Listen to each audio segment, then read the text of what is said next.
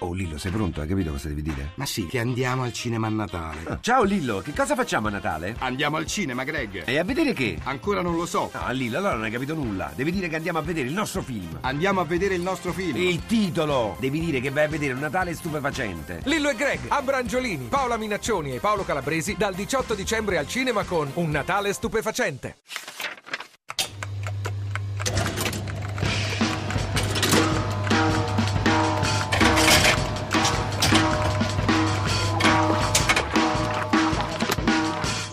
Radio 1 in Corpo 9. Buongiorno Giorgio Dell'Arti, Carminati in carcere legge Dostoevsky, scrive il foglio e Giuliano Ferrara commenta e che deve leggere i giornali? Perché Giuliano Ferrara, come sapete, eh, giudica l'inchiesta di Mafia Capitale una bufala. Noi invece dobbiamo leggere i giornali e vi diciamo subito che ci pare una delle notizie più importanti che il debito italiano è salito ancora a 2.175,5 miliardi. In ottobre è aumentato di 23 miliardi e mezzo, scrive il Sole 24 Ore, c'è un commento di Lina Palmerini, il dato di ieri di Banca Italia segnalava un altro aumento del debito in ottobre di 23,5 miliardi in più che portano il volume a 2.157,5. Sempre ieri, secondo la procedura europea, il commissario dell'Unione Europea Moscovici ha mandato una lettera al Presidente della Camera in cui parla di rischio dell'Italia di non rispettare il patto di stabilità. Niente di nuovo, ma è come un memo che ci ricorda che i conti con l'Europa non sono chiusi. L'Italia rischia il commissariamento, scrive nel titolo a questo pezzo della Palmerini il Sole 24 Ore. Vi dico come una curiosità allarmante, inquietante, che a Mosca prestano i soldi col 17% di di tasso, di, di, di, interessi, questo ancora è sempre solo 24 ore che lo scrive, una, una corrispondenza di Gianluca di Don Francesco e poi c'è questa intervista sul Corriere della Sera del eh, marito di Veronica, imputata del, del, dell'assassinio del bambino, del figlio Andrea Stival di 8 anni, intervista molto impressionante, gliel'ha fatta Fabrizio Caccia, non crede più a sua moglie, signor Stival, non lo so più a chi credere, a cosa credere. Quella mattina stessa del 29 novembre, o forse la sera prima, Veronica aveva voluto premiare Loris, che si scrive con l'Y. Capito? Premiare per il 10 preso in storia. Così gli aveva dato 2 euro per comprarsi una carta del Dragon Ball. Sapete, le figurine, era arrivato a 99.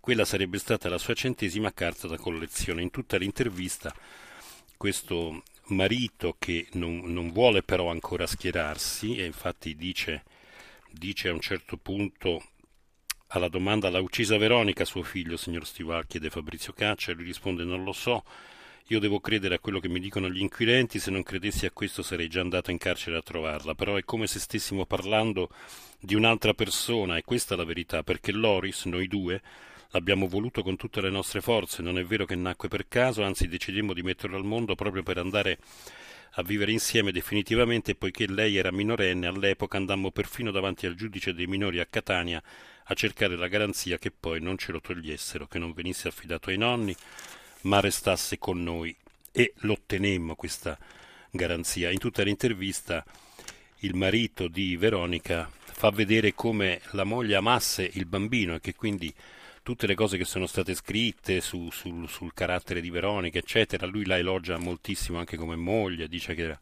ha tenuto la famiglia, era molto, insomma, una donna completamente diversa da quella che appare dalle indiscrezioni dell'inchiesta che la riguarda. Vuole dire qualcosa a sua moglie che è in carcere? domanda alla fine Fabrizio Caccia e il marito uh, Andrea Stivà risponde no, preferisco non dire niente. Eh, naturalmente abbiamo tante cose sull'ISIS e su, questo, su questa storia di Sydney.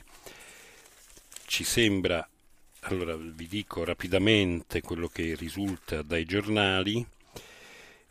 Intanto c'è un'intervista di Libero, Francesco Borgonovo ha intervistato Stefano D'Ambruoso, magistrato, deputato di Scelta Civica, uno dei maggiori esperti al mondo di terrorismo. La domanda chiave dell'intervista, che occupa diciamo mezza pagina, è se una cosa come quella che è successa a Sydney potrebbe succedere anche da noi. E eh, Stefano D'Ambroso risponde obiettivamente può accadere davvero ovunque, appunto perché non stiamo parlando di organizzazioni con una base speci- specifica. Questo non ci deve allarmare, ma dobbiamo sapere che abbiamo di fronte un fenomeno che esiste, che, va, che va fronteggiato con misure diverse rispetto alla prevenzione classica che continua a funzionare contro piccoli gruppi, quali esistono ancora ma non sono strutturati come lo fu Al-Qaeda per un ventennio. Si, a proposito, il manifesto che aveva attaccato questo mm, terrorista australiano eh, era dell'opposizione di, di, un, di un, gruppo eh, estremista che si oppone a, all'ISIS e quindi si è sbagliato nell'attaccare il manifesto. Come si, questo, come si, combatte questo nuovo terrorismo? chiede ancora Francesco Borgonova. A livello europeo, nel semestre di presidenza italiana, nel gruppo dell'antiterrorismo si è discusso dell'introduzione di nuove norme, per esempio quella che punisce l'autoreclutamento e quella che punisce come attività terroristica il solo fatto di essere andati a combattere in un'organizzazione come l'ISIS in un territorio diverso da quello europeo. Si tratta di due estensioni della penalizzazione. Nel caso dell'autoreclutamento stiamo parlando di gente che viaggia solo sul web e magari non fa alcuna attività organizzativa concreta, mentre il fatto di partecipare a una guerra con un'organizzazione criminale ma all'estero è estensiva del concetto di terrorismo internazionale. Normalmente per punire qualcuno si richiede un minimo di collegamento con il territorio in cui poi verrà processato. La settimana scorsa in Germania Ecco, questo è importante. Abbiamo avuto il primo esempio di un cittadino tedesco processato per aver combattuto in Siria con lo Stato islamico. Il terzo elemento su cui si è riflettuto a livello europeo è l'introduzione come misura di prevenzione del ritiro del passaporto ai soggetti in procinto di partire per la Siria. Insomma, la, la, la, lotta al terrorismo, questa era l'intervista di Francesco Borgonuovo a Stefano D'Ambroso sul Libero di stamattina, si combatte restringendo gli spazi di libertà, questo, questo dobbiamo dire. A proposito, 335-699-2949 per i commenti, radio1 in corpo9.rai.it per riascoltare il programma e 50.000.it per rileggere gli articoli. Tra i tanti pezzi che sono usciti oggi sul, sulla questione australiana, su questo attentato australiano, segnaliamo questo passaggio del servizio di Guido Olimpio sul Corriere della Sera. Altri australiani si fanno un nome con il sangue.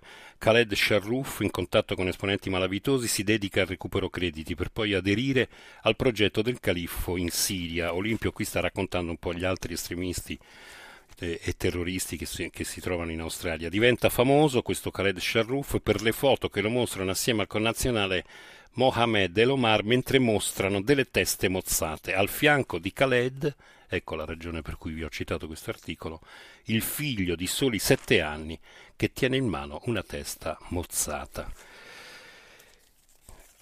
Segnaliamo anche un ritratto di Monis, il guru che voleva dare una lezione all'Australia, cioè l'autore di, questa, di questo mm, sequestro di ieri alla cioccolateria di Sydney. Questo è un articolo di Federico Rampini su Repubblica il, il vessillo esposto era sbagliato, lo scrive Giordano Stabile sulla stampa.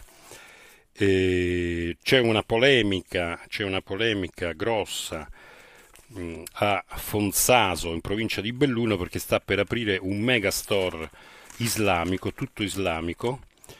È arrivata anche una delegazione dall'Arabia Saudita, appunto per via delle polemiche, sono pronti a mettere sul tavolo 7 milioni di euro L'intera operazione ha ricevuto l'ok dell'alto rappresentante dell'Arabia Turki al-Faisal e del consigliere del segretario generale per le costruzioni all'estero Mohammed bin Salem Baham Mam all'interno del megastore di Allah, siamo, stiamo qui a, in provincia di Velluno, Fonzaso, all'interno del megastore di Allah, il cui progetto su due piani più il garage interno è curato da due architetti veronesi Paolo e Luca Fossati, per ora si sa che sono previsti un supermarket, un bar, una libreria, una parafarmacia, una macelleria, e un centro culturale dove dovrebbe sorgere una sala di preghiera, che però, sottolineano i responsabili dell'associazione musulmana, non sarà una, por- una moschea, già perché il termine nei mesi scorsi aveva creato malumori in paese e nei dintorni. È libero che fa questo, un articolo di Alessandro Gonzato, che riassume anche la situazione dei musulmani in Italia, 1,55 milioni di musulmani residenti in Italia,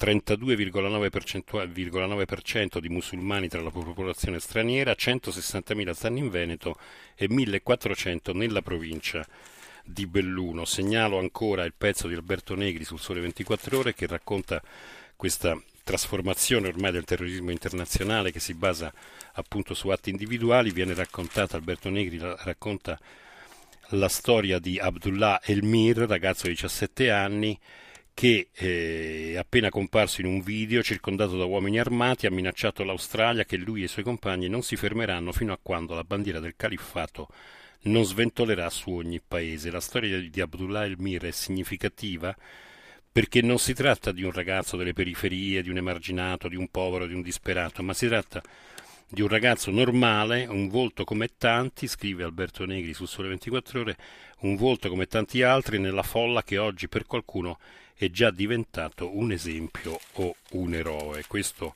con questo e con i pochi minuti che ho stamattina a disposizione esaurisco l'ISIS.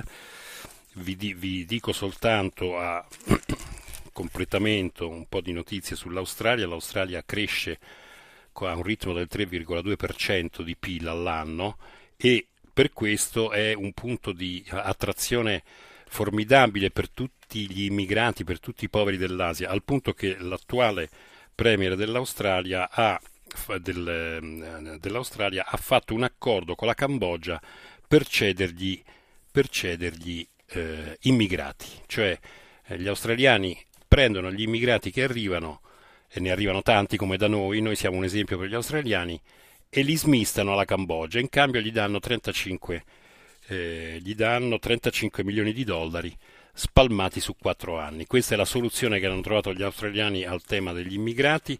C'è ancora una bella raccolta di pezzi sulla questione di Prodi. Renzi, come sapete, ha ricevuto Prodi. Questo viene letto come un'arma come un'arma contro Berlusconi, cioè per persuadere Berlusconi ad accettare il candidato che Renzi proporrà e che non sia Prodi. Secondo Marcello Sorgi della stampa sono in corsa soprattutto lo stesso Prodi per la Presidenza della Repubblica, Pierluigi Bersani e Padoan, l'attuale ministro dell'economia. Leggetevi il pezzo di Sorri sulla stampa, intanto è partita la musica 335 699 2949 Radio 1 in Corpo 9.rai.it 50.000.it per rileggere gli articoli. Saluto e ringrazio Fulvio Cellini e la solita Paola De Gaudio, la nostra bionda e vi do appuntamento per domani mattina. Buona giornata.